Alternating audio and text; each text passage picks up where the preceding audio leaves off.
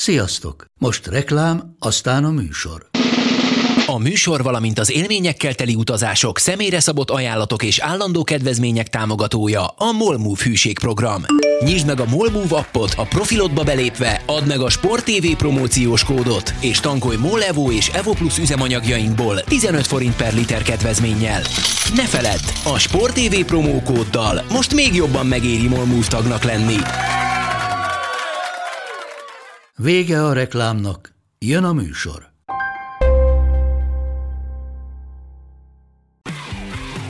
Gól! Ez 11-es volt, ha nem láttad te! Úristen, milyen becsúszás volt! Mi mindennel kapcsolatban lesen vagyunk. Ez a Sport TV és a Nemzeti Sport közös podcastjének újabb része. Sziasztok! Ez a Lesen vagyunk a Sport Televízió és a Nemzeti Sport közös labdarúgó podcastja.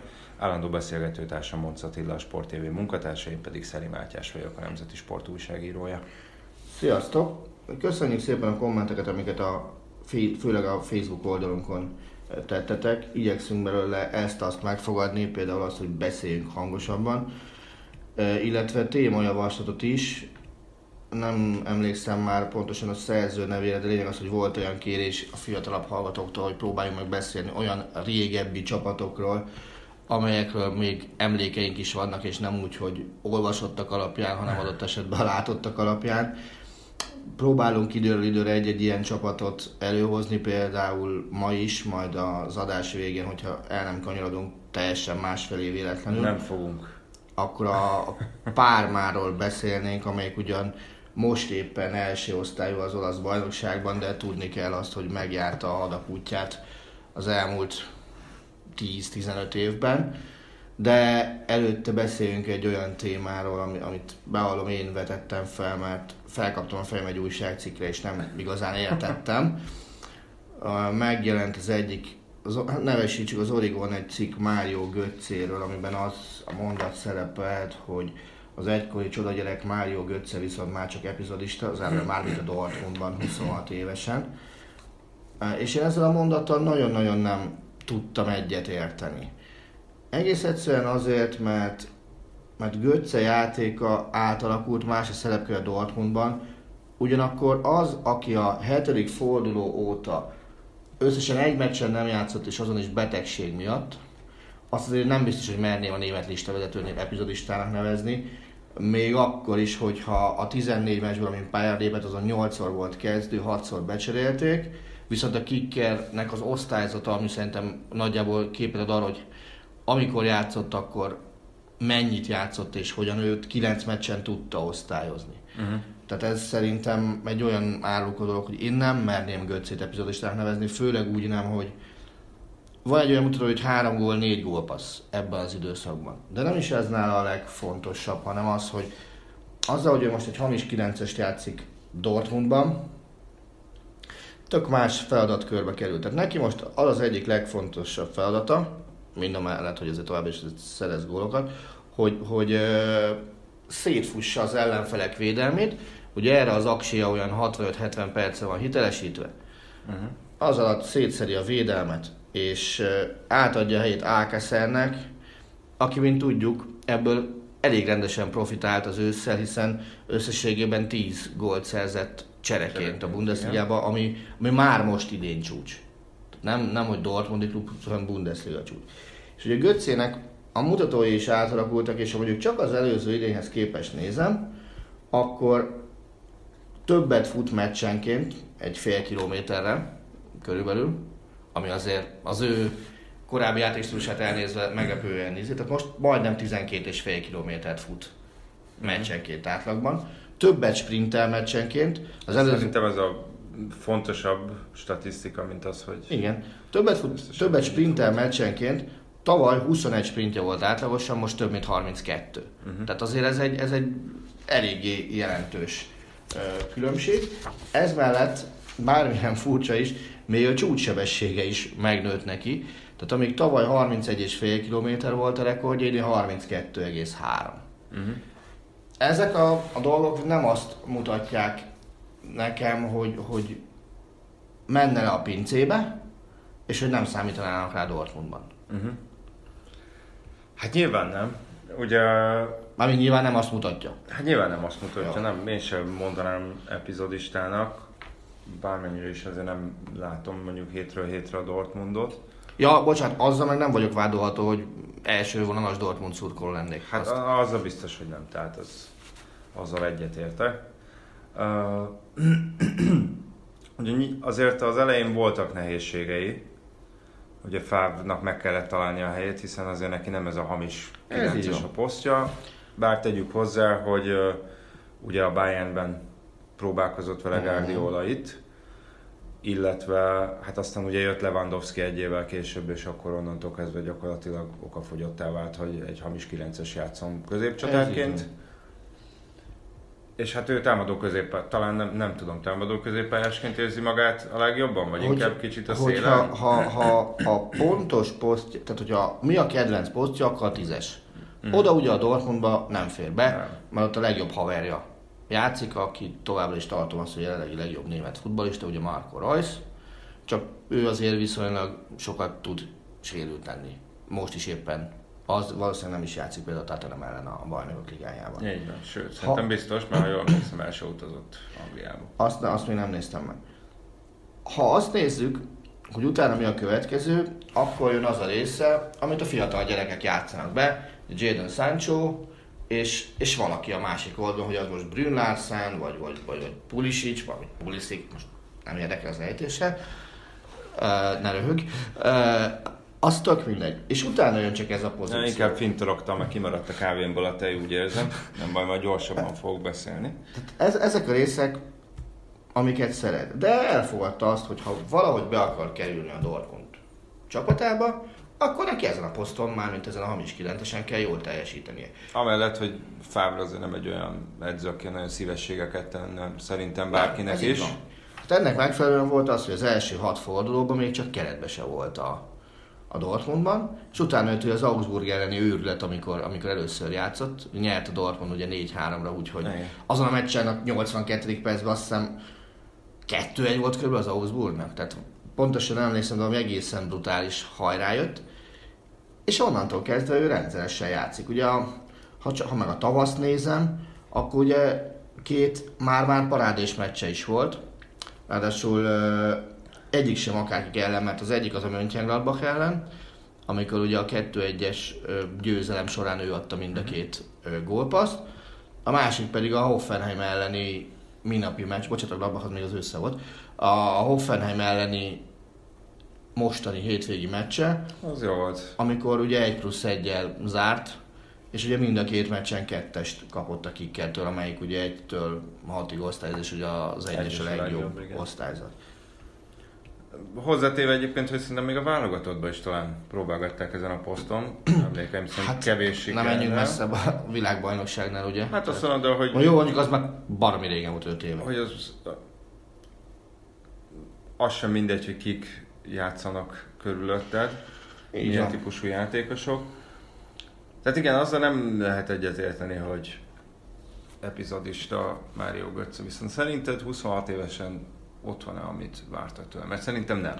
Én azt mondom, hogy ott, vo, vo, ott volt, és most nincs ott. Uh, igen, ez is egy elég, elég uh, nehéz dolog. Ha jól emlékszem, a, ugye a Klopp első idényében mutatkozott be talán, és ez Ah, volt Hajnal Tamás első idénye is a Dortmundban, amikor oda szerződött, és akkor beszélgettem Tamással, és ha jól emlékszem, azt mondta, hogy hát van ez a srác, és hogy nem csak a jelenlegi, hanem minden idők legnagyobb, egyik legnagyobb német Mhm. tehetségének Hát igen, ő is volt abban tartják? a Jahrhundert Talent szerepkörben, mint amiben mondjuk volt Deisler például, akinek ugye tudjuk, hogy mi lett a vége. Borzasztóan sajnálatos módon.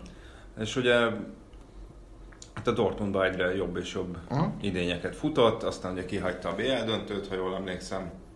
Ez kihagyta a BL döntőt? A BL döntőt? Hát, nem emlékszem. De Én akkor csak már arra emlékszem, hogy egy másik csapat nyert. vagy az elődöntőt hagyta ki, már nem, erre, erre, erre már nem emlékszem be valami őszintén. Szégyellem is kicsit magam, de ugye akkor már lehetett tudni, hogy, hogy Münchenbe igazol, amiből voltak is, volt is nagy felhördülés, azért tegyük hozzá, hogy, hogy azért a Götze család az egy bajor család, és Mário Götze is, ről is van olyan kép szerintem még, hogy pár évesen Bayern Münchenes lepedővel vagy takaróval van a szobájában. Tehát azt azért Ugye a Tesó az ott is játszik. ős Dortmundinak, tehát mondjuk olyan ős Dortmundinak nem lehet nevezni, mint mondjuk, mint talán azt mondjuk Grosskreutz, az ő például után Dortmundban is született, Én csak most már ugye most már máshol van. De, de ugye eljött a világbajnokság, megszerezte ott a döntőben a mindent eldöntő gólt, uh-huh. és, és most lesz róla egy új négy részes dokumentumfilm sorozat, ami nem tudom, hogy Magyarországon lehet nézni, ez a Dozen nevű Magyarországon az hiszem, hogy streaming, streaming szolgáltató Aha, talán. igen. És ebben volt egy rész, és, most megint elkanyarodok egy picit. Tehát ugye Götzinek voltak fizikai problémái. Ugye a súlyával küzdött, ugye a bayern állítólag extra edzéseket is végzett, mégsem sikerült a súlyát rendesen uh, kontrollálni, mint kiderült, ha jól emlékszem, egy hormonális probléma volt, vagy valamiféle ritka betegség, és hát szegényt össze-vissza uh, uh, gúnyolták, de hát gyakorlatilag azért egy éve simán ráment arra, hogy kikecmeregjen erről az egészről, de emellett a fizikai nehézségek mellett szerintem pszichológiai problémákkal is küzdhetett, mert erről a gólról ebbe a dokumentumfilm sorozatban azt mondta, hogy gólt szerzett a VB döntőbe, és hirtelen Velszembe ez lett a mérce 22 évesen. Tehát, hogy minden, ami ennél kevesebb volt, Uh-huh. az, az, az rossz volt, vagy nem számított, és egyébként ugyanezt mondta róla például uh, Schmelzer is, ha jól emlékszem, talán még Klopp is valami hasonlót nyilatkozott, hogy egész egyszerűen teljesen irreális elvárások nőttek vele szemben, és lehet, hogy ez a, ez a, a klubváltással, a, a fizikai problémákkal kiegészülve hozzájárult ahhoz, hogy ő nem ott van most 26 évesen, amit, amit vártak tőle. Nem, tehát Biztos, hogy ennél nagyobb ívű pályát is befutodott volna, amiben Hát nincsenek egy- ekkora törések. És hogyha azt veszük még Ugyanakkor pont ezt akartam- felénél ezt akartam volna mondani, hogy, hogy vegyük Royce-t, aki, aki azért most fut, tehát ő, ő kicsit előrébb tart életkorban, mint Götze. Ugye van közöttük pár év Kettő vagy Három, három. azt hiszem három különbség. És, és ugye azért ő is a, azért csak-csak az elmúlt években lett az, aki. Tehát Götze lehet még egyszer az, aki. Volt már egyszer. Ugye a Dortmundi évei vége felé.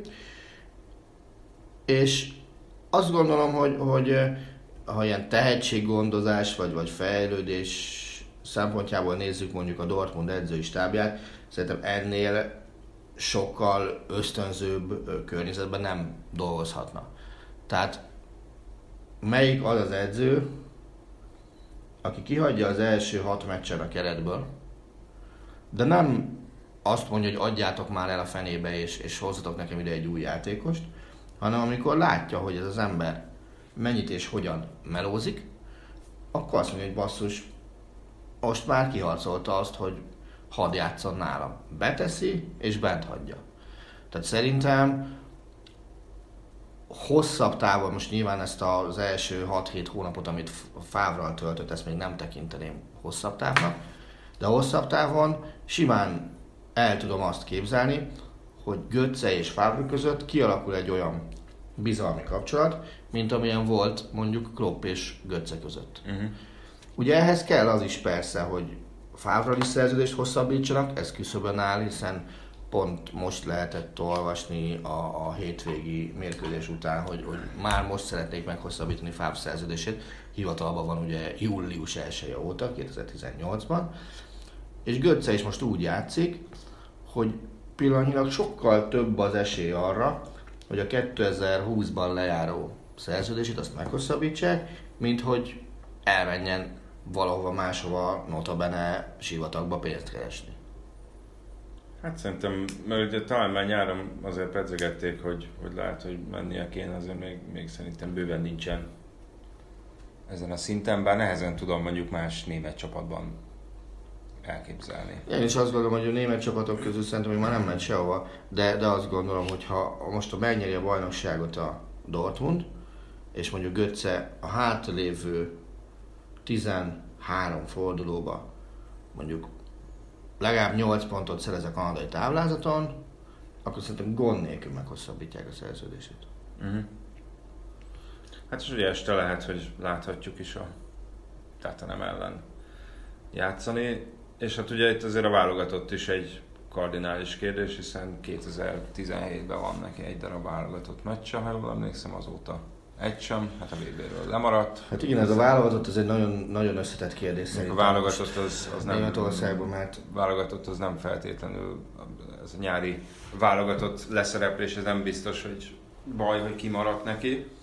És, és, és amilyen közeg vagy környezet lehetett a, vagy érződött, hogy mi van ott a német válogatottban, nem biztos, hogy ő, ő, ő nagyon sokat mondjuk lendített volna a csapatjátékán.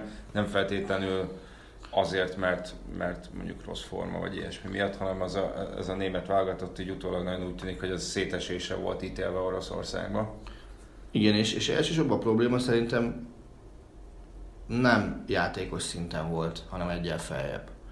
Tehát az volt az a helyzet, amikor túl sok jó játékosból kellett választani, és Löv nem feltétlenül a, a, a 2018-as forma alapján választott, hanem, hanem inkább azokra voksolt az esetek túlnyomó részében, akikkel a legnagyobb sikereket elérte. Igen. Tehát ugye neki választania kellett tulajdonképpen, ha a magot nézem, akkor a 2014-es világbajnok és a 2017-es konfederációs kupa győztes csapat között, és ő inkább az idősebb generációra voksolt, akiknek a többsége nem volt jó formában. Tehát én nem tartom azt sem véletlennek, hogy a, v, hogy a VB-n, amikor jöttek a, a fiatalabbak, akkor ugye nyertek a németek, uh-huh. kettő ráadásul tíz ember ellen, és aztán utána a, a sorsdöntő meccsre ugye Korea ellen visszacserélt gyakorlatilag mindenkit a régi gárdából. Hát úgy emlékszem, hogy Brand is például, amikor beállt, gyakorlatilag teljesen más dinamikája Abszolút. volt az egész német támadójátéknak. Ez így van. De Ugye nyilván Özil, Özil bírálata az, az meg tökéletesen, az, az a tökéletesen egyetértek, amit kapott a VB produkciójáért. Tehát ott, ott nincs mese. De hogyha visszatérünk Götzére, neki Hm. Hamis 9-esként mondjuk lenne hely a német válogatottban. Én azt gondolom, hogy most a német válogatott nem fog hamis 9-essel játszani, Ha emlékszem, hanem Timo Werner Most nem, fog most nem tudom, hogy a 16-os ebén minden meccsen, de én úgy emlékszem, hogy ott a meccsek többségén ott ö, gyakorlatilag klasszik középcsatár nélkül játszottak. Ez már ugye- 14-ben is. Hiszen ugye Gomez vitte el magával csereként, és akkor egészen, emlékeim szerint egészen szörnyű volt a német támadójáték, legalábbis onnantól kezdve, amikor gólt kellett szerezni. Na de akkor tízesként megbeférne a német válogatott? Én az ö, nem tudom. Nem. Tehát szerintem Götze a, a jelenlegi, ha most 2019. február 12-én kérdezed, akkor jelenleg nem férne be a német válogatottba. A kezdőbe semmiképpen sem. Uh-huh. Tehát én azt gondolom, hogy, hogy ha most össze kéne rakni a, a német válogatott elejét, akkor az, az úgy néz neki, hogy legelől Werner, nem, nincs más, egész egyszerűen aki, aki vele konkurálhatna, tehát nem, ne szórakozzunk itt se Gomezzel, se Wagnerrel, se Péterzen, hát hagyjuk már ezeket a borzalmakat.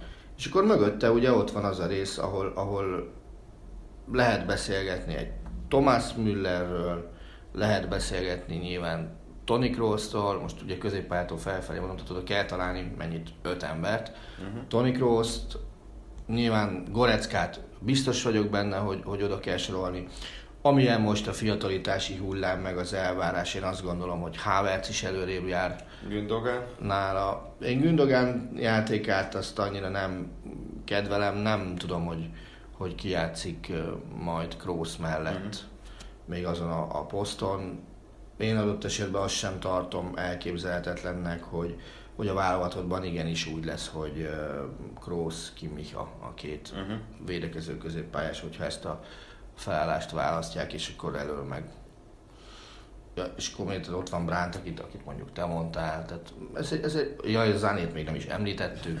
Így van. Tehát azért, az, azért, ez, ez, azért, ez, ez, azért ez, egy, ez egy borzalmasan nagy merítési lehetőség, és most tényleg csak a, a legelejét mondtuk. Én azt gondolom, hogy ha, ha most kéne válaszni, akkor Löv betenni a 23-as keretbe, de nem lenne bent a kezdőben. Nekem ez a, ez a véleményem.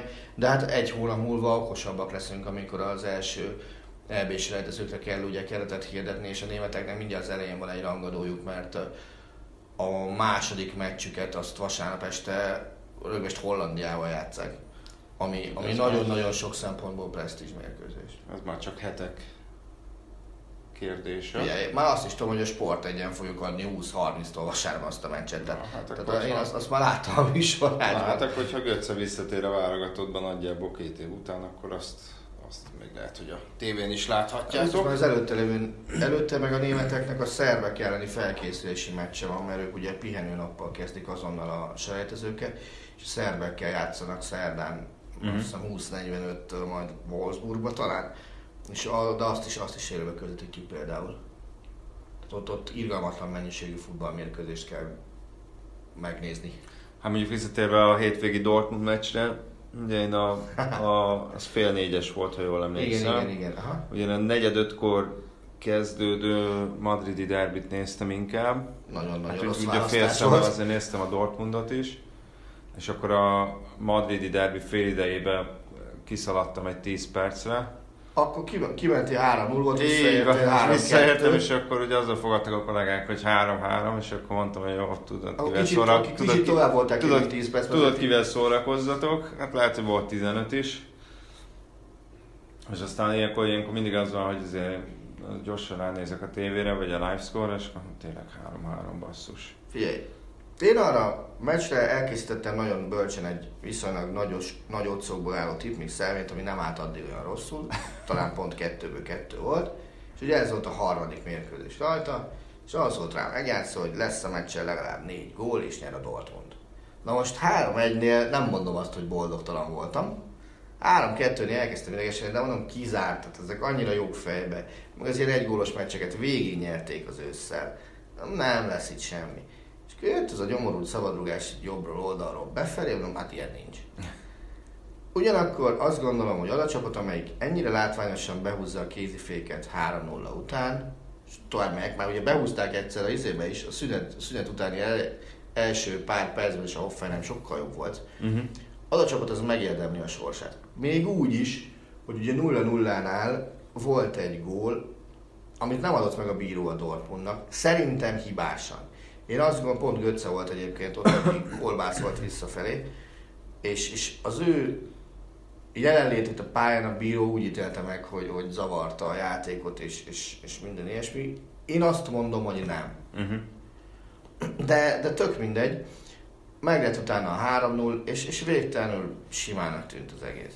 És ugye most már a Dortmund hátránya papíron 5, a valóságban ugye két pont, mert hát ilyenkor az ember úgy számol, hogy Münchenben nyer a Bayern, és akkor azért ez két pontot meg már lehet tüntetni a többi tíz meccsen. Na jó.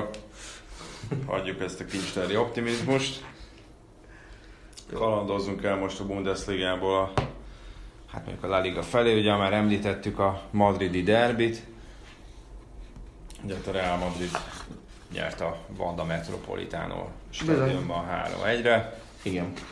És tudod, mit nem értettem? De valami őszintén én inkább döntetlenre számítottam a, a meccs Én nem. előtt. Én, én abszolút rágyőzelemre számítottam, ha már Tipmixnél tartunk, 2-9-es otca volt a rágyőzelemnek, amit, Ah. amikor éppen ránéztem, tehát nem tudom, nem tudom, hogy változott. De, de valamiért ezt a Reált most, most nagyon egyben lévőnek éreztem, az atlétikot meg az elmúlt időszakban nem láttam annyira acélosan futballozni, hogy, hogy azt éreztem volna, hogy ők jelentős veszéllyel léphettek volna pályára a ellen. Én ezzel gondoltam, hogy, hogy csak X lesz egy alacsony gólos X, hiszen nem tudom, alig volt gól talán az elmúlt 4-5 hazai, Mhm. mm. vagy bajnokiukon, ugye az Európai Szuperkupa azért az 4-2 lett az Atletikónak, Uh-huh. de szerintem ilyen 0 0 1 1 voltak a bajnokságban az elmúlt egy-két Mhm. szezonban. De valóban meglepő volt bizonyos szempontból a, a Real játéka, hiszen jó, hát úgy, ahogy háromszor törték fel ezt a védelmet, ugye az első Real gól az egy szöglet után volt, ebből most valamiért a Atletico Madrid nehezen védekezi ezeket a szituációkat, de azért mégis Ramos négy védő Uh-huh. között csúsztatta tovább a labdát az öt és felesen egyedülálló Casemirónak. Ugye volt ez a 11-es szituáció, amire én el, elsőre szabad szemmel azt mondtam, hogy ez kívül volt. Aha. Első visszajátszásra szintén azt mondtam, hogy ez kívül volt. Aha. A játékvezető az máshogy gondolta, hát ugye ők videóztak, tehát ennyi videós merem remélni, hogy nem tévedhet. Hát igen.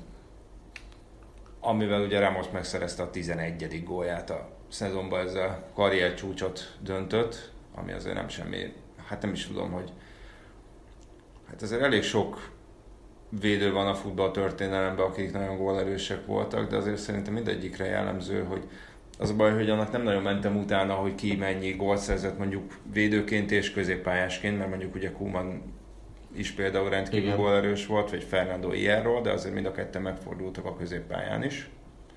Talán Hierro többet, mint Kuman, ha jól Mhm. emlékszem, Igen. és azért Beckenbauer sem szerzett mondjuk kevés gólt pályafutása során. De szerintem most már Ramos bőven talán 70 fölött jár, hogyha minden Össze nem adtam a góljait. Én csak azt néztem meg, ugye, hogyha a Real legutóbbi veresége, az egy abszolút nem számító vereség volt, ez a Leganes elleni kupa visszavágón elszenvedett egy óra volt. A Real legutóbb olyan meccsen, amikor fontos vereséget szenvedett, az január 6-án volt a Sociedad ellen. Uh-huh. Ha csak, akkor otthon kaptak ki ugye 2 óra. Ugye most hadd győzelem egy döntetlenné járnak, ami a veretlen tétmeccseket illeti a legenészeni vereség óta, és 27-es gól különbség. És ebből a 20 gólból Ramosnak 4 van a számláján. Hát igen. Ezzel ebben a periódusban ő a második leggólerősebb Real Madrid játékos, ugye Benzemának 6 gólja van ebben az időszakban. Ami viszont nekem nagyon megdöbbentő, és én ebben látom a Real Madridnak az egyik feltámadásának egyik okát, Aha, hogy, hogy ezt a 20 gólt ezt 9-en szerezték. Aha. Tehát azt hiszem 9, igen. Benzema 6, Ramos 4, Casemiro, Lucas Vázquez, Bale 2, és Modric, Marcos Llorente, Mariano Diaz, valamint Vinicius 1-1. Tehát, hogy elkezdett csapatként fungálni ez a Real Madrid, Aha. és nem az, hogy a 20-ból rúg 10 Ronaldo, mint ami nyilván előző szezonban körülbelül lett volna, hanem az, hogy szépen elosztják a gólokat. Hát és tegyük hozzá, pár hete arról beszéltünk, akkor még azt hiszem a bajnoki számokat néztünk, Aha. hogy 90-91 óta 90-91 óta nem kezdett ilyen gyengén a gólszerzés tekintve a Real Madrid. Így van, most, most meg szépen visszaálltak egy, egy egészen normális ügymenetre. Ráadásul ugye a kupában azért most szerintem kedvezőbb helyzetben vannak a Barszánál. Azért csak otthon kell ki, jobb, kiharcolni a Igen. talán, talán egy picit jobb. De a bajnokság az, azért ez a 6 pont ez nem tűnik, azt hiszem 60 közöttük, az Igen. nem tűnik kevésnek. Viszont a BL-ben sajnos revidiálnom kell a január elejé nézeteimet, egyrészt a Real jobb lett annál sokkal, mint amikor volt, másrészt még szerencséje is van, hogyha Frankie de Jong ugye nem játszhat a... Hát és most, ahogy láttam, nagyon És nagyon-nagyon elkészték- úgy nagyon- tűnik, hogy nagyon nem. elkészték az Ajaxot. Hát ez nem csodálom, Valamelyik valendlap azt írta, hogy De Jong az már, már a Barcelonán gondolkozik, Delikt az már a, azon gondolkozik, hogy hova megy, Tadic és Blind az nem nőtt fel a feladathoz. Hát figyelj, ez a... Megint kicsit déjà vu érzésem van, ugye ezt már említettük, hogy tavaly is ez volt, hogy na, Zidánt ki fogják rúgni, a PSG majd kiejti őket a, a BL-ből, Ha? a Na most bajnokság elveszett. És, és, ja, és még egy nagyon fontos dolog, amit, amit, amit így nézegettem, hogy Solari megtalálta a számára legjobb alapcsapatot is. Igen, Javíts ki, hogyha tévedek, de, de mondjuk ez a Real, a Real Madrid pillanatnyilag legerősebb összeállításának azt tűnik, hogy Courtois véd, Igen. ugye Carvajal, Ramos, Varán, és itt vagyunk egyedül gondba az elmúlt meccsek alapján, hogy Marcelo vagy uh, Reguilon? Region játszik. Hát figyelj, ha azt nézzük, hogy a legutóbbi ugye- négy meccs azt hiszem kettő-kettővel jött ki nekik. Igen, csak azt szerintem sokat mondó volt, hogyha jól emlékszem. Ugye az Atletico előtti bajnoki Marcelo a padon volt, Ha? a Barca ellen játszott kupában, Igen. és, És most visszakerült a padra. Így. Azt szerintem Mondom, az valahol kettő-kettő volt a, a jelzés értékű. Ugye Marcelónak a, a, az erőlétével is állítólag bajok vannak, másrészt azért Regilon, vagy Region, nem tudom, hogy és tudom. azt Regilon, ö, hogy mondjam, nem olyan eszeveszett támadásban, mint adott esetben Marcelo, és lehet, hogy, hogy Solari úgy érzi, hogy ez, ez egy plusz stabilitást ad mondjuk Aha. a védelmének, és, és lehet, hogy, lehet, hogy tényleg az lesz, hogy a nagy meccseken Marcelot jegelni fogja, akkor az viszont nyilván azt, azt fog jelenteni, hogy Marcelo nem hiszem, hogy mondjuk Igen. még egy szezont lehúzna a padon. Igen, és akkor innentől fölfelé meg már aztán tök egyértelműnek tűnik, hogy Modric, Casemiro, Kroos a három középpályás, ezzel sok újdonságot nem mondtunk, és nyilván látva ezt a betonnak tűnő részt, Iszkó távozása azért egyre inkább valószínűsíthető. És elől meg ugye ott van Lucas Vázquez, Benzema, Vinicius, az elmúlt időszakban már inkább ezt a hármast játszotta elő Solari.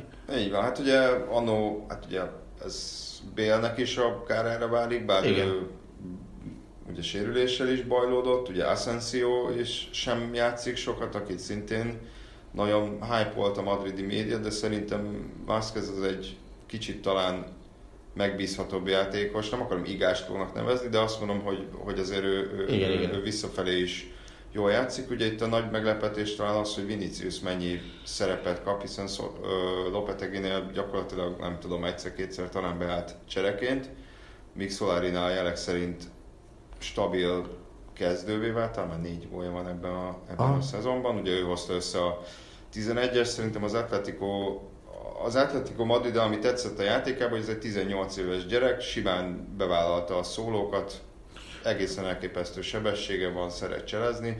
Emellett azért egy kicsit még, még talán könnyelmű volt. Aha. Ha nek, most mondok három dolgot. Bocsánat, melyik szerinted Szolárinak a, a legnagyobb húzása?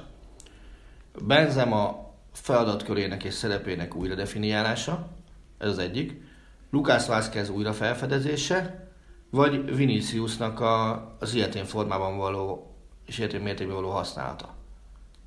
Melyik, melyik a legnagyobb Hát ez tette nehéz. Talán a leglátványosabb az Vinicius. Csak ugye ez mégis egy 18 éves srácról van szó, tehát szerintem azért viszonylag elkerülhetetlen, hogy, hogy legyen esetleg egy-egy rossz meccs, vagy egy Mhm. formahanyatlás, és akkor, akkor, akkor kíváncsi leszek, hogy mondjuk nem szedik el darabokra azonnal a sajtóban, amit nem kellene. Ami szerintem lehet, hogy még fontosabb, az az, hogy, a, hogy az erőnléti edző posztján volt változás, és, és ahogy tavaly a Real Madridnál, vagy 15-ben a Barcelonánál, ami szintén hasonló helyzet volt, hogy na most kirúgják Enrique-t januárban, aztán ugye triplázta, hogy az a kicsit furcsa hangzik, az a formaidőzítés, Uh-huh. és ha tényleg valahogy meg tudják oldani azt, hogy mondjuk márciusra, áprilisra kerüljenek csúcsformában, akkor így gyakorlatilag még, még egy újabb jelgyőzelem sem elképzelhetetlen szerintem. Figyelj, ugye a Real ezt A baromi jól... Lopetegi emberét, Oscar Károlt, őt, őt nem nagyon kedvelték állítólag a, a játékosok, Mhm. őt nem rúgták ki, szerintem ő csak egyel hátrébb lépett, de mindegy, a Antonio Pintus, aki a- korábban ez a erőnléti felkészülésért volt felelős, őt most vissza helyezték korábbi feladatkörébe, ez például Tony Cross is panaszkodott egyébként korábban, hogy neki, neki nincs akkora szerepe, mint korábban. Hát majd meglátjuk, hogy, hogy ez mennyit számít. Azt mondom, hogy azzal, hogy mondjuk Iszkót jegeli, vagy, vagy kicsit Asensiót, azzal az persze sok témát ad, főleg Iszkó a madridi médiának, de, de egyelőre egy, teljesen jogosnak Igen. tűnik ez. Akkor szétszedik-e Szolárit, ha a Real kiesik a Barszával szemben a kupában. Ugye ez február 27-én lesz a meccs. Azt most mondom, hogy élőbe fogjuk ezt is közvetíteni a biztonság Nem, kedvéért, nem, és. Szerintem nem.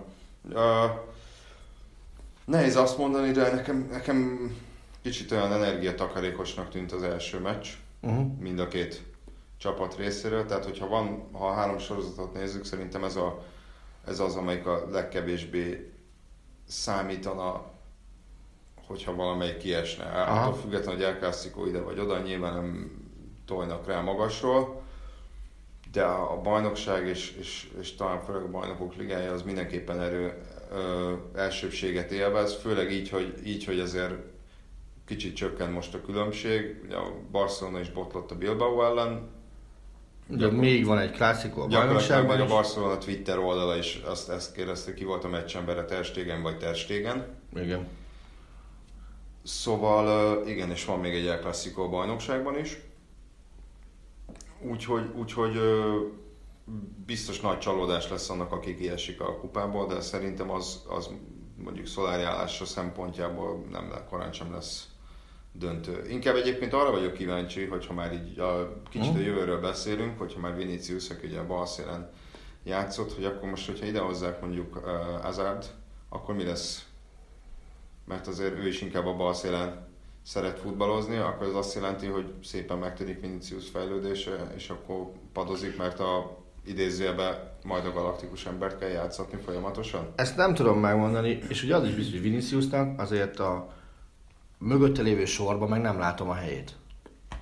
Hát én se. Persze lehet azt mondani, hogy, hogy kényszer szülte azt a helyzetet, hogy, hogy azért a világ egyik legnagyobb klubjában egy 18 éves játékos játszunk folyamatosan. És De basszus, hogyha bizonyít és, és futballozik egy olyan szinten, akkor, akkor miért mindegy, kellene persze. egy névre lecserélni? Persze. Szerintem ez például az angol futballnak az egyik legnagyobb problémája szerintem a, a, az elmúlt években, és ezért mennek egy csomóan a, a fiatalok közül mondjuk Németországba, mert nem a, a tudásnak, hanem a névnek adnak elsőként bizalmat, uh-huh. és adott esetben ez viszonylag sokáig képes ki is tartani. Mármint ez a bizalom. Igen, ugye akár a Chelsea is jó példa erre, most ezt nem azért mondom, mert ugye a City feltörölte velük a padlót 6 0 a hétvégén, de hát ugye Hudson Odoyról már, már beszélgettünk igen, a Chelsea-ről is, hogy ott, ott milyen jövőképe lehet mondjuk egy fiatal játékosnak. Ez így van. Ugye ez Kirám Bappé is elmondta, hogy ő volt a Chelsea-nél próbajátékon, biztos, hogy nem itt tartana, mint most, hogyha mondjuk a Chelsea-hez szerződik, ezt, ezt lemerem fogadni bármiben, és ugyanez Jadon Sancho-nak mondjuk szerintem Liga Kupa meccsei lennének a Manchester City-ben tovább volna. Ez így van. És ehhez képest most meg a következő 100 milliós játékosként beszélnek hát róla. Itt ugye ironikusan nyilván majd egy angol klub fog megvenni. Hát, igen, ez egészen biztos. Na azt hiszem, hogy a Reát is nagyjából kivégeztük már, amit szeretünk, úgyhogy most sorozom a három kérdést, amit... Tehát... Az első az az, hogy melyik két német csapat tudott három gólos hátrányból Bundesliga meccset nyerni? Hangsúlyozottan Bundesliga meccset már. Tehát nem a, nem a, ném, nem a második német birodalmi bajnoki döntőre gondolok, amit a Rapid Vinyet, meg 0-3-ról 4-3-ra a Schalke ellen. Hát ez ilyen teljesen hasraütéses lesz, Schalke. Nem, az 4-4 lett, amire te gondolsz, az 4-0 volt a Dortmundnak, és onnan És 4 Bayern? Érdekes, hogy a Bayern mind a kettőben benne van. Hoppa. De az egyikben szenvedő félként. A Bayern a Bohumot megverte 6-5-re, úgyhogy úgy, hogy a, a Bohum előtte még, még vastagon vezetett talán 4 0 is, és a, a Kaiserslautern volt az, amelyik 1-4-ről verte meg 7-4-re a, Jézusom. a Bayern-t, még a 70, 1973-74-es szezonban, amiknek a végén a Bayern ugye izé megnyert az első bekét, aközben kaptak ki egy ilyen mm. könnyed hétet. Tehát a, az a Betzenbergen volt ez a mérkőzés, és Kaiserslautern máig azt tartják az évszázad mérkőzésének Aha. egyébként. Úgyhogy, úgyhogy ez, ez a két meccs volt az, amely, az amit uh, három góról, legalább három góról megfordította. Kirúgta a legtöbb kapufát a Bundesligába eddig. Melyik csapat? És mennyit? A számot, a számot, azt a, kapu, a számot és a bal szerencsét összekombinálod, akkor a szám megvan. Hát, általában a kapufákat, azokat, a legtöbb kapufát azt, azt a nagy, nagy csapatok szokták szerezni szerintem. A Barcelona is általában is vezető ebbe a kategóriába, úgyhogy azt mondom, hogy Dortmund hetet. Ugye a számot a 13 természetesen, Hoppá. és a Hoffenheim. Hoppá. Jó, oké. Okay. Úgyhogy, és ki lesz a Chelsea következő menedzsere? A Chelsea következő menedzsere? Hát fogalmam sincs. Gyakorlatilag akire azt mondanád, hogy fú, most olyan nagy név és szabad a piacon, azok mind voltak a Chelsea-nél. Bizony. Most Mourinho-ra és Contéra gondolom. Igen, és ugye Villas is volt már, de ő sem megy vissza nyilván. Innentől kezdve kit... Iding már nagyon öreg. Igen. Kit tennél, Heinkes meg még öregebb, kit tennél a Chelsea következő, meg a Chelsea következő menedzserének? Hű, hát nem tudom.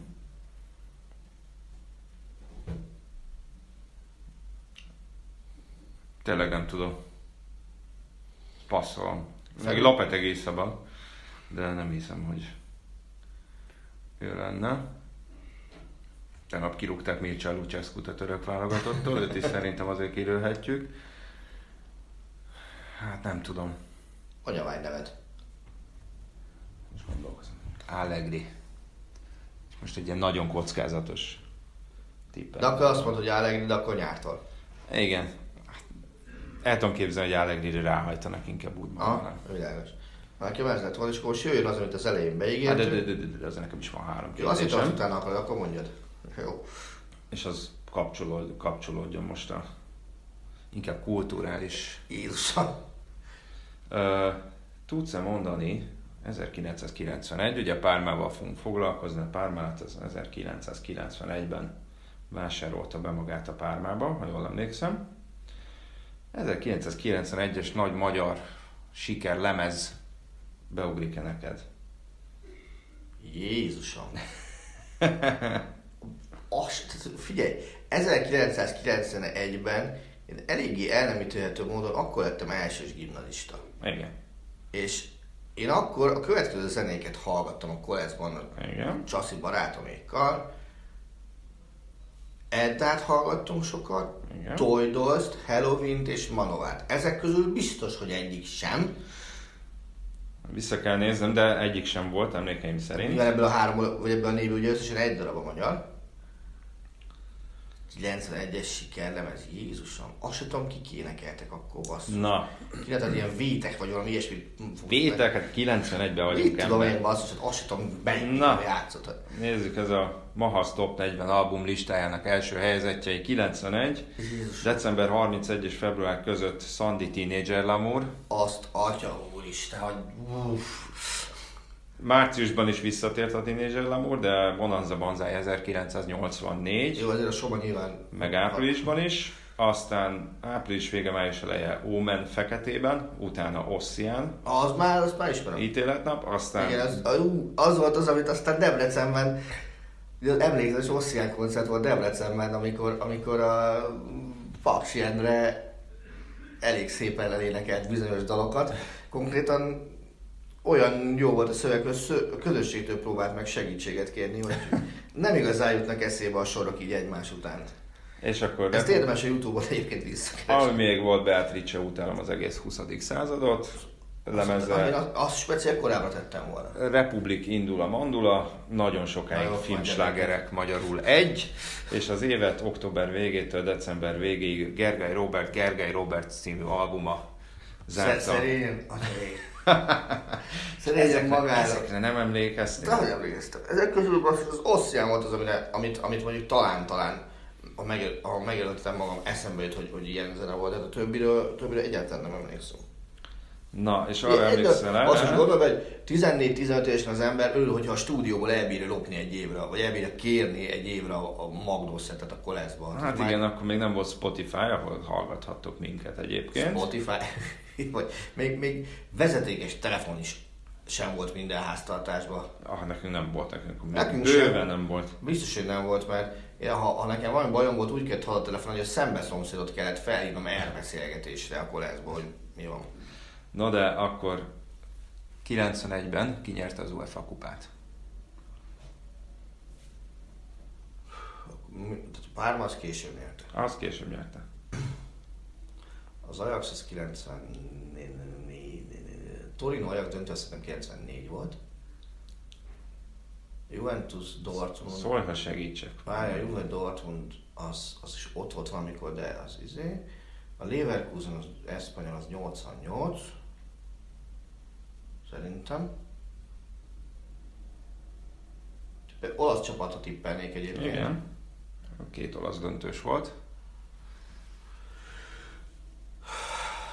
91. Két meccses volt akkor még Igen. az UEFA kupa. Két csapaton vacilálok, bevallom őszintén. De legyen a Juventus. Nem? Akkor nem tudom. Inter Róma döntő volt, és, az És Inter lett és az Inter, Inter győztes. Egyébként az Inter volt a másik, amelyiken vaciláltam. Tehát ebből, a kettőből gondoltam, hogy az egyik. És akkor a harmadik kérdés szintén ehhez a meccshez kapcsolódik. Öt darab német játékos lépett pályára. Mind Az Inter. Rómán? Igen, hárman az Interbe, ketten a Rómába. Jó, Hogy azt mondja. mondja, Az interesek azok szerintem viszonylag könnyűek. az Interes az, az Mateusz biztos, Igen, a, szerintem Dolnak kellett, nem, Nem, Dol nem, nem, nem. Lációs volt, igen. Az már lehet, hogy Rudi, Rudi Föller. igen, ő a Rómában. Akkor ez is megvolt. Egy-egy. Egy-egy. Uh, ki volt? Nem emlékszel az internesekre, meg azt hittem, hogy ez Ja, vagy nagyon olasz, simán. olasz focit én annyira nem nézek volna azért. Hát, Sohasem. két nagyon Legalább egy védőnek is kell lennie. Mind a két, a Rómában és az Interben is volt egy-egy védő. Ugye, Reuter, Kohler, az Juventusos volt. Az biztos. Lehet, hogy Guido Buchvár. Nem. Stuttgartos maradt szerintem. Jöttök nem volt. Pedig védő volt, az biztos. Az Interben volt egy védő, egy csatár, akit kihagytál Mateuszon kívül, és a Rómában volt még egy védő Földeren kívül. Amit aki csatár. Csatár. Jézus Isten. 90-es éveken ki volt nagy német csatár. Ki volt a Hülye, német Bré- csatár? Bréme, Bréme volt a védő. Így van, Bréme volt az Interben a védő. Ki volt a csatár 91-ben mondjuk a német, németeknél? Jürgen Klinsmann. Hát így van.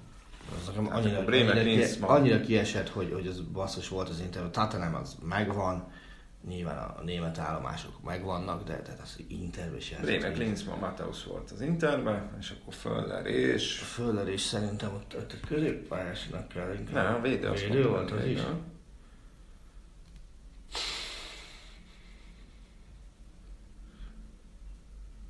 Várj, hogy nézett ki? Nagyon rövid ideig volt a Bayernben is. Az a sokat nem segített. Az elég, A sokan, elég sokan voltak rövid A ideig. Róma után pont. Rómába kit vett ő védőt? Jézus. Nem, azt nem fogom tudni. Thomas Bertold. Atya, Isten. Az, hogy Bertoldot, azt, azt, azt, nem, azt soha nem kötném ehhez ki, ezen két csapat egyikéhez se. Na de, akkor térjünk rá a pármára, mert lassan, szépen lassan. De a- ötből négy az meg volt. Így van, fogy az idő, közben ugye zörgök még a papíraimon is. Tehát 1991 volt az év, amikor a Párma bevásárolta, vagy Pármát bevásárolta magára. A Pármába hát 1991 volt az utolsó szovjet csapatok is elhagyták Magyarországot. Második János Pál pápa is itt állt, Szovjetunió az év végére szétesett. Olyan, Hor- szépen, olyan szépen integettünk ott Komáromba hazahúzó ruszkiknak. Ha? Horvátország és Szlovénia kivált Jugoszláviából. Ha jól emlékszem, ugye lett ész, tehát a balti államoknak is megvolt a függetlenségi népszavazása. Engem felvettek a gimnáziumba. Téged felvettek a gimnáziumba, én befejeztem az általános iskolás osztályát az Érdi Bolyai János általános iskolában, ahová aztán már nem jártam többet, mert a másodikban már Pestre jártam, Azt hittem, meg. Budapestre. Elsőben nem hülyeskedjünk, mert eltörtem a kezemet, mert egy azt hiszem Laci nevű gyerek ellökött az udvaron. De mindegy, ez most teljesen lényegtelen. Hát ugye az Ola- Olaszország és Párma. Párma ugye azért hát a gasztronómiai fővárosának nem nevezném Olaszországnak, de hát mégis azért a gasztronómia a leghíresebb talán a világon, Pármai sonka, meg a parmezán. És vagyok, ne dohányosok a kajára. Ez egy 170-180 ezres kisváros, gyakorlatilag a, a Pármálatig, hát szerintem azért mondhatjuk, hogy viszonylag jelentéktelen volt a futball csapata. Az egyik legemlékezetesebb eset az volt, amikor 87-ben kiejtették a Milánt az olasz kupából. De hát akkor még ugye az első osztálytól messze voltak. Igen, akkor másodosztályak voltak, és a kiesés után Silvio Berlusconi úgy döntött, hogy megkönnyékezi a Pármának az edzőjét, hogy menjen át a Milánhoz, az egy Arrigo Sacchi nevű úriember volt, akit szerintem sokan ismernek. Ugye a feljutás az Névio szkálával Ők is sikerült. kell sokaknak. És aztán jött a Pármalat, ami szintén egy olyan cég, amit Magyarországon ismerhetnek, hiszen volt magyarországi lányvállalata, gyakorlatilag most nem tudom, hogy ők honosították meg, vagy ők lettek sikeresek a tartós tejjel, ugye a Kalisztó Tanci, aki, aki a, a pátriárka volt a cég első embere, kitalálta, hogy ebbe a tetrapak csomagolásba kell Aha. rakni a tejet, mielőtt ultra magas hőmérsékletre felmelegítik, és akkor az akár 6 hónapig is elállhat. Ugye sokan az Agnelli családhoz hasonlít, Torinoi Agnelli családhoz hasonlítják a Tanzikat, azért egy kicsit, hogy mondjam, visszafogottabb, meg talán nem olyan nagy múltú család, mint az Agnelli, de hát, de hát mint sok olasz gazdag szak, ö, üzletember úgy döntött, hogy akkor elkezd pénzt nyomni a klubba, és ez viszonylag korán, azt mondhatjuk azt, hogy ez viszonylag korán eredményre vezetett, nem? Aha. Ugyanakkor az is furcsa, hogy nekem a Pármalat márka az elsőként nem is a Pármával kapcsolatban mm. jött szembe, hanem a, a Screen Sporton Volt ilyen boldog Jézus. elmélekű csatorna. Talán azon láttam argentin bajnokit, és ha jól emlékszem, ott láttam egyszer még a, a Boca Juniors mezén a Parma fejadott. Aha. És, és utána jött ugye a Párma, és aztán amikor egyetem lett az én életemben, akkor egy, az egy nagyon kedves videóton szurkoló barátom, Kőszegvári Tibornak hívták, és aztán ő mindenféle ilyen parmalatos előadásoktól kezdve mindent adott a csapatról. Tehát így, így viszonylag képbe voltam a, a, Parmalat Magyarországi sztoriát illetően, hiszen azért itt, itt sem végződött végül is sikerrel az egész történet, tehát nem, nem tartott ki örök időkig a... Igen, hát ugye a, videó, a, vagy hát a mostani Molvidi FC-nek volt a névadó Aha. szponzor, ami egy Pármalat FC néven futott. Bizony.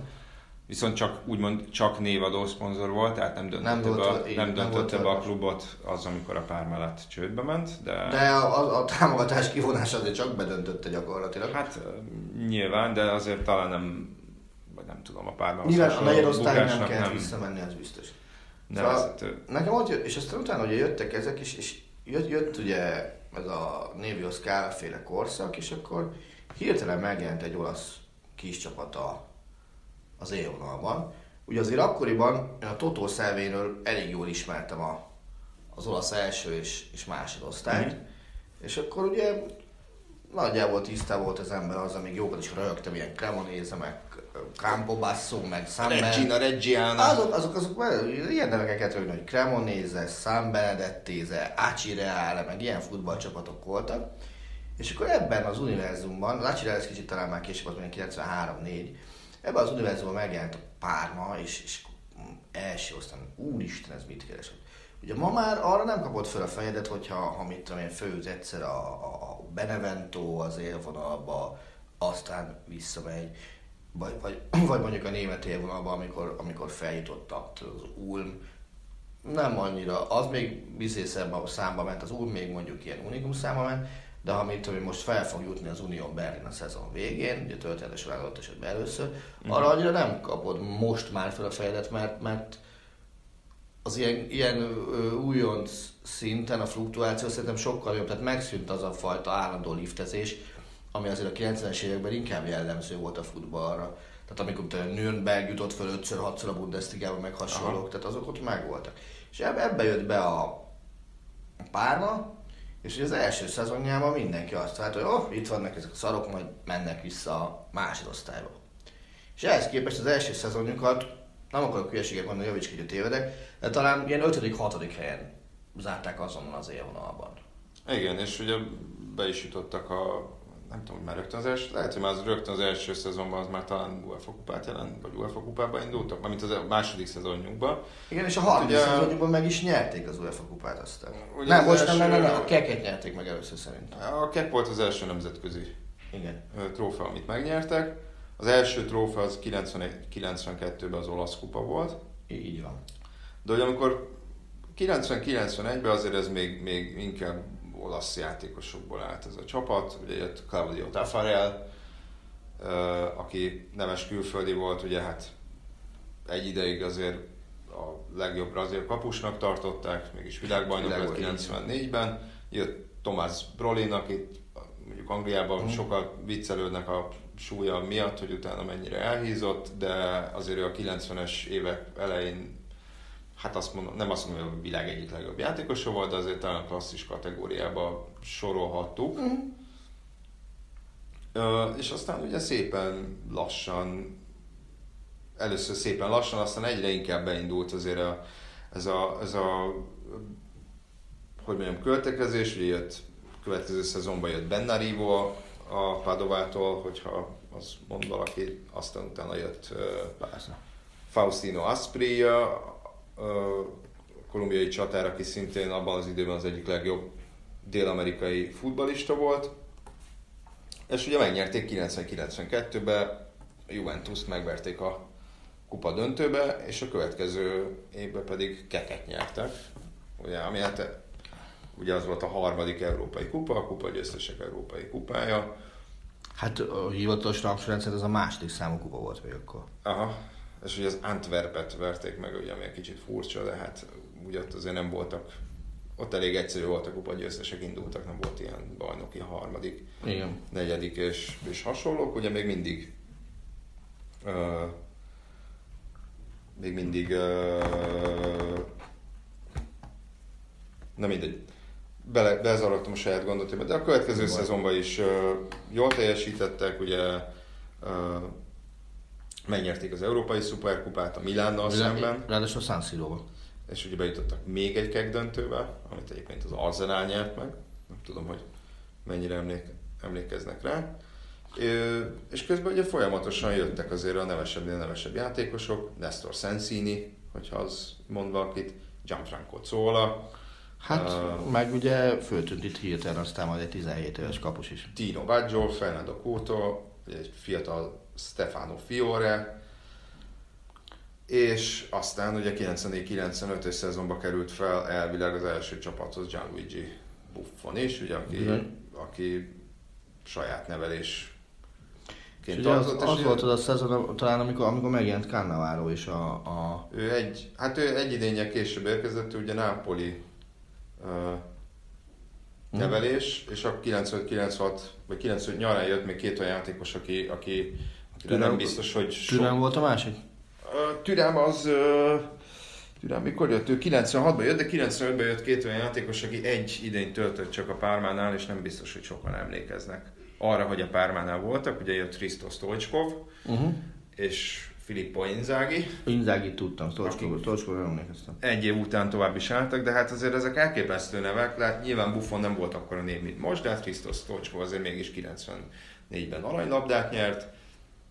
Uh, Fábio Cannavaro is azért hatalmas tehetség volt, ugye Dino Baggio azért elég bejáratott név volt, őt a Juventus-tól sikerült előtte elhozni, tehát valami hihetetlen sebességgel ömlött a pénz ebbe a klubba, és ugye ott volt Szóla is, aki az egyik uh, uh, Aztán Hát ki, legjobb. aztán Kiéza is megjelent valamikor. Kiéza is megjelent később, ö, 96 nyarán, ugye akkor jött ö, Ellen Crespo is, aki aztán a klub történetének legeredményesebb ö, ö, játékosa lett, akkor visszajött egyébként Brolin is, Türem ingyen jött a Monakótól, ami szintén egy elég jó az, vétel az, volt. azért gondoljunk bele, hogy a 90-es évek 96-7 környékén milyen, milyen védelem lehetett az, amit Buffon irányított, ugye hátulról, és ugye a két középső védő az Cannavaro meg Türán volt.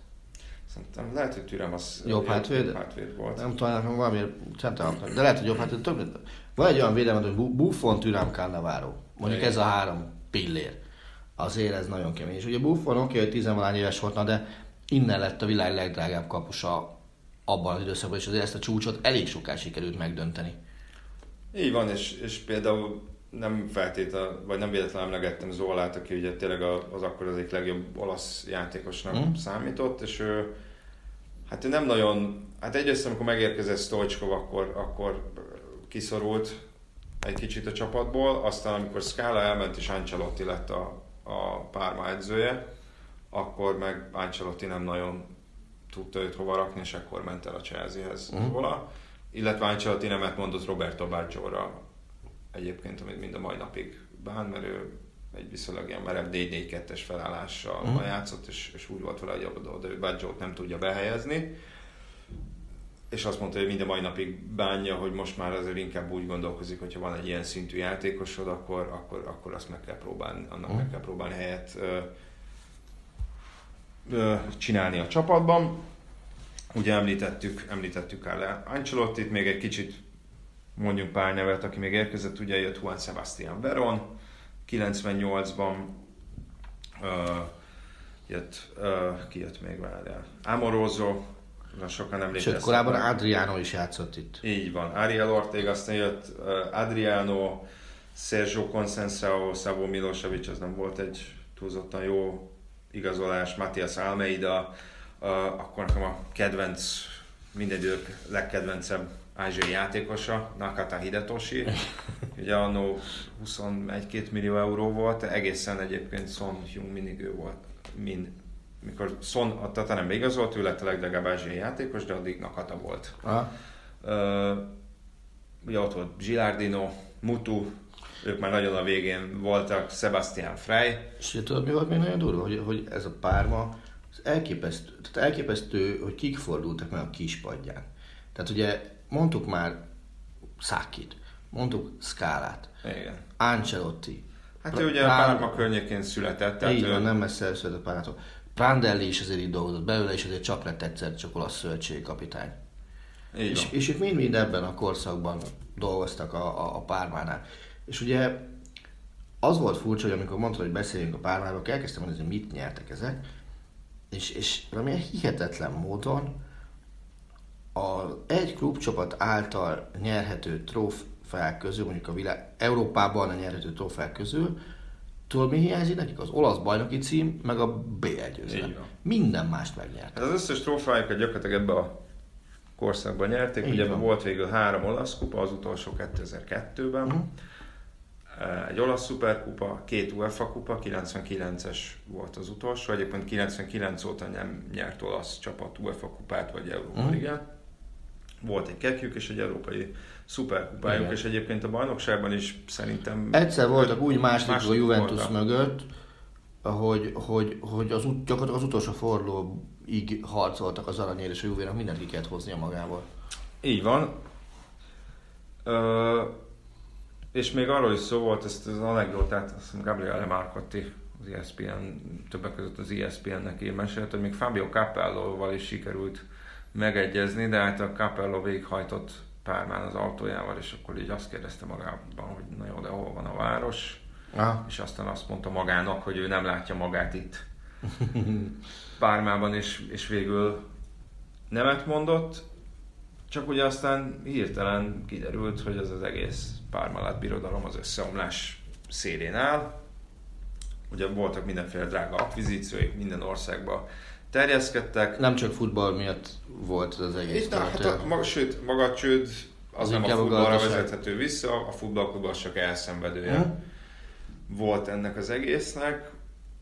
Ugye kiderült, hogy egy 4 milliárd dolláros gyakorlatilag készpénzszámla, ami a Pármelaté volt, amilyen biztonsági tartalék volt, az nem létezik, csak kitalálták. Akkor kibocsájtottak mindenféle kötvényeket, meghamisították a könyvelést, hogy arra hiteleket vegyenek föl, és az egész aztán odáig jutott, hogy állítólag 15 milliárd, majdnem 15 milliárd eurós lyuk tátongott a költségvetésében. Ha lehet, hogy ez mind a mai napig Európa legnagyobb ilyen céges Hát azért, Csődje. azért ezt a, ugye nagyon nehéz ez a legnagyobbat, a világválság, ugye ezután jött még csak azt ne felejtsük el, ott bármi előfordult, és szerintem lehet, hogy volt is ennél nagyobb. Nem tudom, tényleg ezt nem tudom, de, de ez óvatosan. Ugye hát ebben nagyon sokan belebuktak, ugye Callisto Tanzi a Parmalatnak a, és a Pármának a tulajdonosa, szépen lassan azért kiszivattyúzott egy rakás pénzt a Pármalatból. Ennek egy része gondolom a zsebébe vándorolt, más része más cégeket próbált talpon állítani, volt egy Parma Tour nevű utazási iroda, ami egyébként a Juventus meg a Milánnak az utazásait is intézte. És aztán ugye összeomlott ez az egész. Tanzi, aki már neve miatt is Callisto Tanzi, olyan, mint hogyha egy nem tudom, ilyen reneszánszkori olasz nemes lenne, aki így a sötétben tervezget mindenféle gyilkosságokat. Ugye hát elég hosszú, hosszúas tárgyalások után börtönbe vonult, nyilván ő maga sokalta, hogy 18 évet kapott, szerintem ebben nem töltötte le az egészet, mert az utolsó hír, amit vele kapcsolatban olvastam, az az volt, hogy házi őrizetben uh-huh. volt. Nyilván hirtelen nagyon megromlott az egészsége a tárgyalás során, szerintem ez is egy visszatérő motivum az ilyen Ez minden tárgyalásra nem visszatérő motivum. és, és aztán rá, pár évre rátaláltak nagyjából 100 millió eurónyi Picasso-t, meg Dögát, meg Manét, amit próbált elrejtegetni, de egyébként ennek ellenére a klub az, az nem omlott össze. Ugye azért tegyük hozzá, hogy elég, hogy, hogy azért viszonylag gyorsan, távoz, viszonylag gyorsan távoztak ezek a játékosok, akik jöttek. Aha. Ugye Crespo világrekord összegér ment a Lációba. Uh, hát várj, ki volt még, ugye szerintem még Mutuért is jó pénzt kaptak, Veron is nagyon jó pénzért ment a Lációba. A Lációban egyébként, ahol hasonló, hát hogy mondjam, szélhámos volt az elnök, ugye Sergio Cragnotti, aki mindegy, majd az, ő is lehet, hogy majd a Láció is megér egy ilyen retro beszélgetés, de majd Nekem legközelebb többet nem kell hoz- utána jönnöm dolgozni, akkor Szaniszló kinyír, ha én talációban hosszasan fog beszélgetni. De az a lényeg, hogy ez a párma bármennyire is, vagy pármálát bármennyire is összeomlott, aztán hogy ezt megmentették, de most már a pármálatot hagyjuk, ugye a párma az még évekig uh, Elvegetált az élvonalba is. elvegetett az élvonalba, és aztán ugye egészen a negyed osztályig.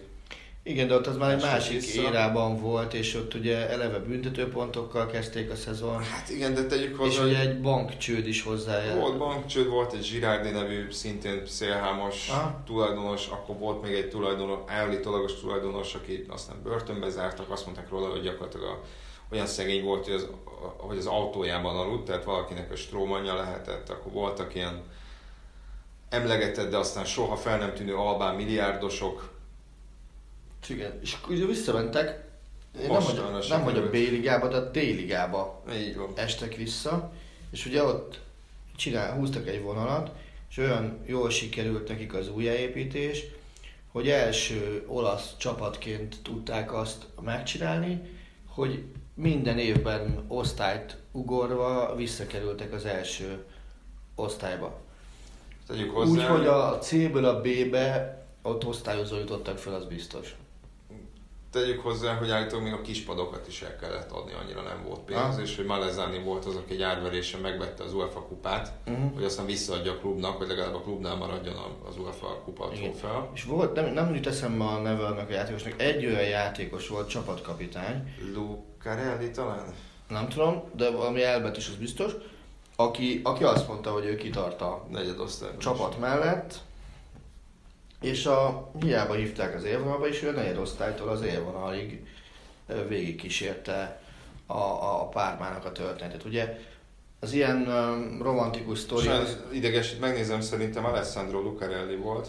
az ilyen romantikus sztorik, hogy, hogy valaki kitart a, a leminősített csapat mellett, ugye ezt azért nyilván főleg Buffon meg Del Piero esetében ismerjük, akik ugye a, a Juventusszal vállalták a, a másodosztálynak a poklát, amikor a Juventusnak ráadásul viszonylag sok büntetőponttal, talán mínusz hattal de Igen. hogy kellett hiszem, elindulni a szezonba. Arra emlékszem, hogy azt néztem a tabellát, na ezek mikor lesznek először pluszba, és aztán még így is olyan fölényen nyerték meg azt a B-ligát. Igen, Lucarelli volt egyébként, aki a, a, a visszajutást követ, az évvonalba jutást követő partin jelentette be, hogy, hogy visszavonul a csapattól. A klub meg visszavonultatta a messzámát.